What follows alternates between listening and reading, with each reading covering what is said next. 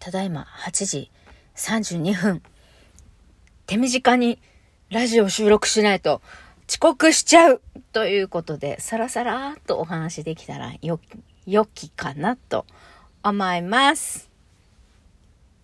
エロ玉ラジオ。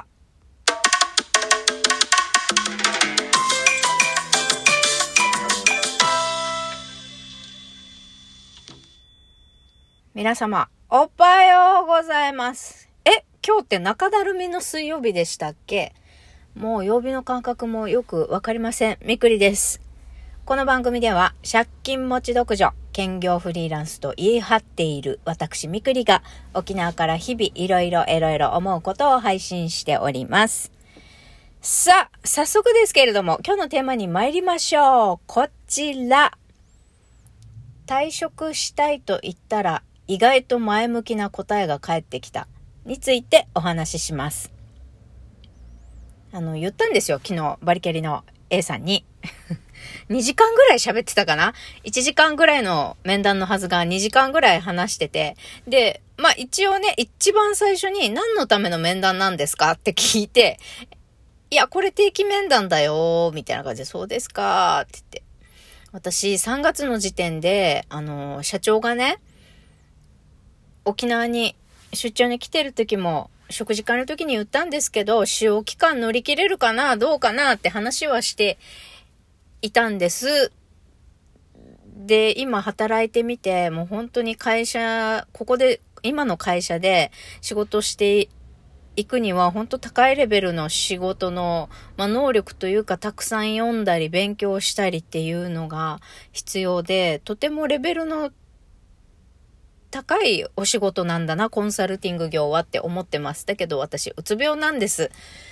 だから、こんなに、みんな、ひょっちゅう残業してて、就業時間外で勉強をしていて、まあ、会社の教材とかね、過去に行ったセミナーの動画を見てさ、商談に臨むとか、まあ、そういうのを見ていて、私はうつ病なので、今はこうしてフルタイムで今の状態でフルタイムで働き続けるとは思えないし、営業の仕事も嫌いだって思う。もう飛び込みとか電話するなんて、もうとにかく人とより多く接触するっていうことがとても消耗する。だから4月か5月いっぱいで退職したいと思ってますって言ったら、まあ、まずバリキャリ A さんがさ、まず病気であることは早めに言ってほしかったって言われたね。まあ、前にもね、本当はうつ病なのにそれを隠して入社してきたさ、デザイナーさんが3ヶ月で辞めちゃったりさ、なんか半年前にも、なんかね、まあもともと全然うつ病じゃなかった営業の人がですよ。うつ病になっちゃって辞めたとかあるらしい。多分ね、バリキャリ A さんがしごきすぎたんだと思うんだよね。だから、まあまあ、その話はさ、バリキャリ A さんの口からは聞いてないけど、あの、4月1日からね、給食に入るデザイナー B さんから聞いた過去の話なんだけど、まあ、とにかく沖縄支店はもうどんどん人が辞めていくと。だから、もともと、もう勉強頑張らない、ゆるい、うちなんちゅ、沖縄人なんかにはハードルが高すぎる会社なんだよ。うちなんちゅには合わないし会社なんだよ、きっとって。もう、まあ、笑い話のようにね、デザイナー B さんと昨日夕方話してたんですけど、ほんとそうだと思う。うちなんちでこれ、ここの会社で長くね、入れる人はね、あのー、稀だと思うね。まあまあ、それは置いといて。なんだ、早く行って欲しかったって言って。まあ私としては、いくら、じゃあこの症状、この症状っていうか自分のね、今の現状を踏まえて短時間にするだの、あの、あ、まあ、一番望んでいる働き方っていうのは完全リモートワーク。でも、バリキャリ A さんはね、まあ予想通り、いや、それは難しいと思うって言ってて、そうですよね。だから、えー、一日の勤務に時間を減らすか、8時間フルなんだけれども勤務日数を減らすかとか、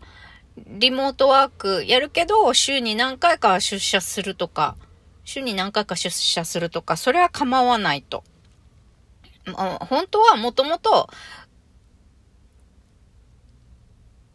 あの、車の運転をすることも危険で、今ちょっと状態は落ち着いてきてるけど、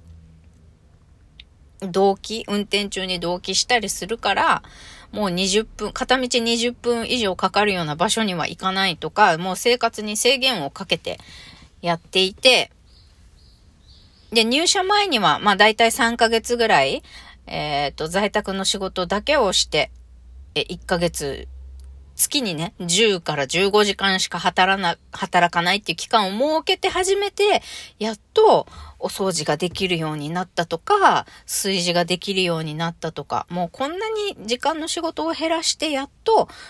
なんとか普通の生活まで少しずつできるようになってきたと。だから今ってもう本当に会社に毎日遅刻しないで出勤するっていうのが、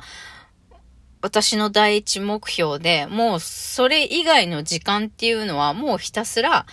体調を崩さないためにひたすらひたすらね、どこにも行かない。誰にも、なるべくどこにも行かないでひたすら寝るっていう生活しかしてないんです。って言ったんです。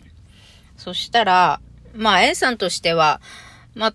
もし、私は知らなかったけど、もし会社の規定に精神疾患があるものは働いてはいけないって書いてるようだけど、それで即やめてくださいっていうことになるのか、どうかっていうのは、ちょっと社長に相談してみないと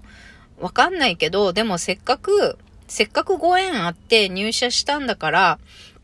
翡翠さんが、働き、どうやったら働けるか、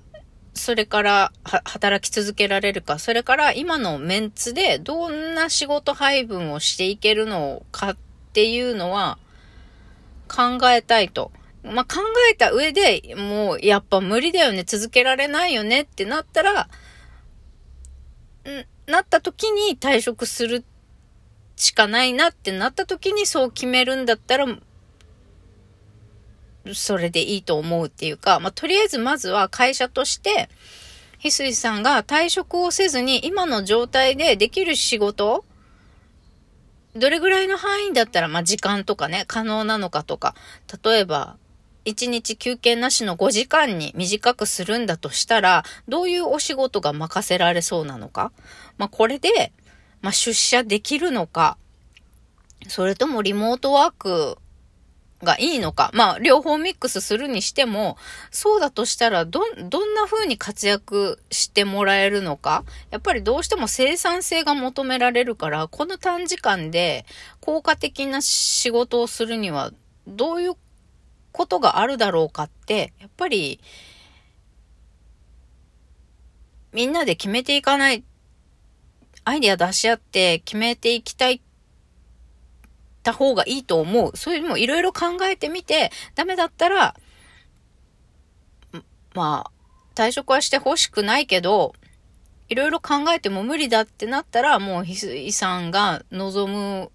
ような方向で、まあ身体を決める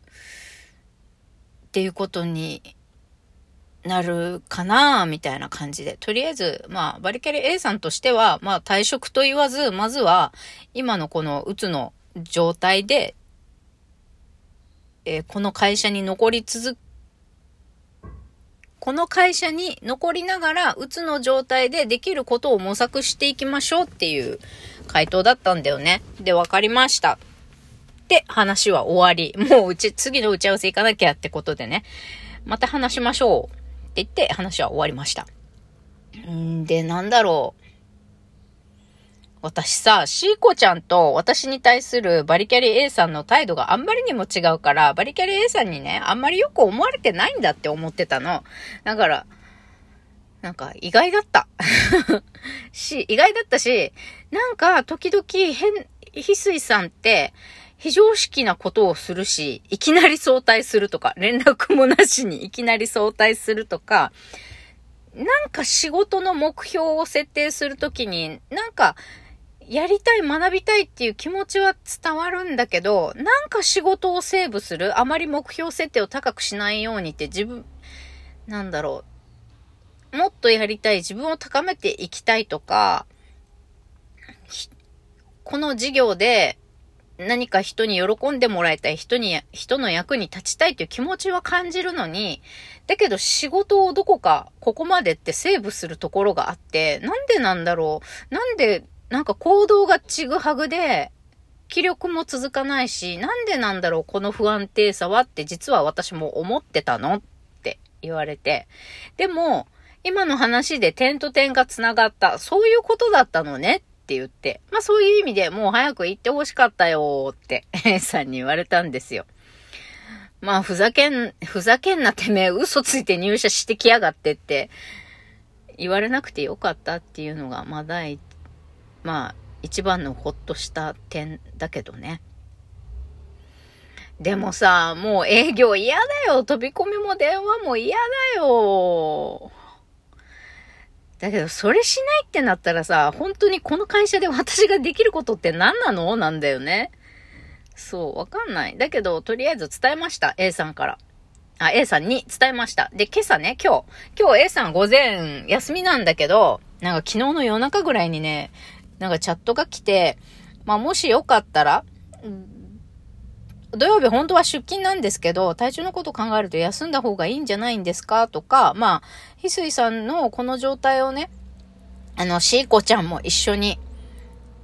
あのー、このことをシェアして、み、どんな風に仕事配分していったらいいかっていうミーティングの場を設けた方がいいと思うんだけど、1日と3日どうし、どっちがいいっていう風に言ってきてくれたからね、ありがたいなって思ってます。私も隠したまま仕事するのは嫌だからね。ということで、まあ、退職したいって言ったんだけど、まあ、んそうはならなさそう。結果ね。ということでした。バイバイ。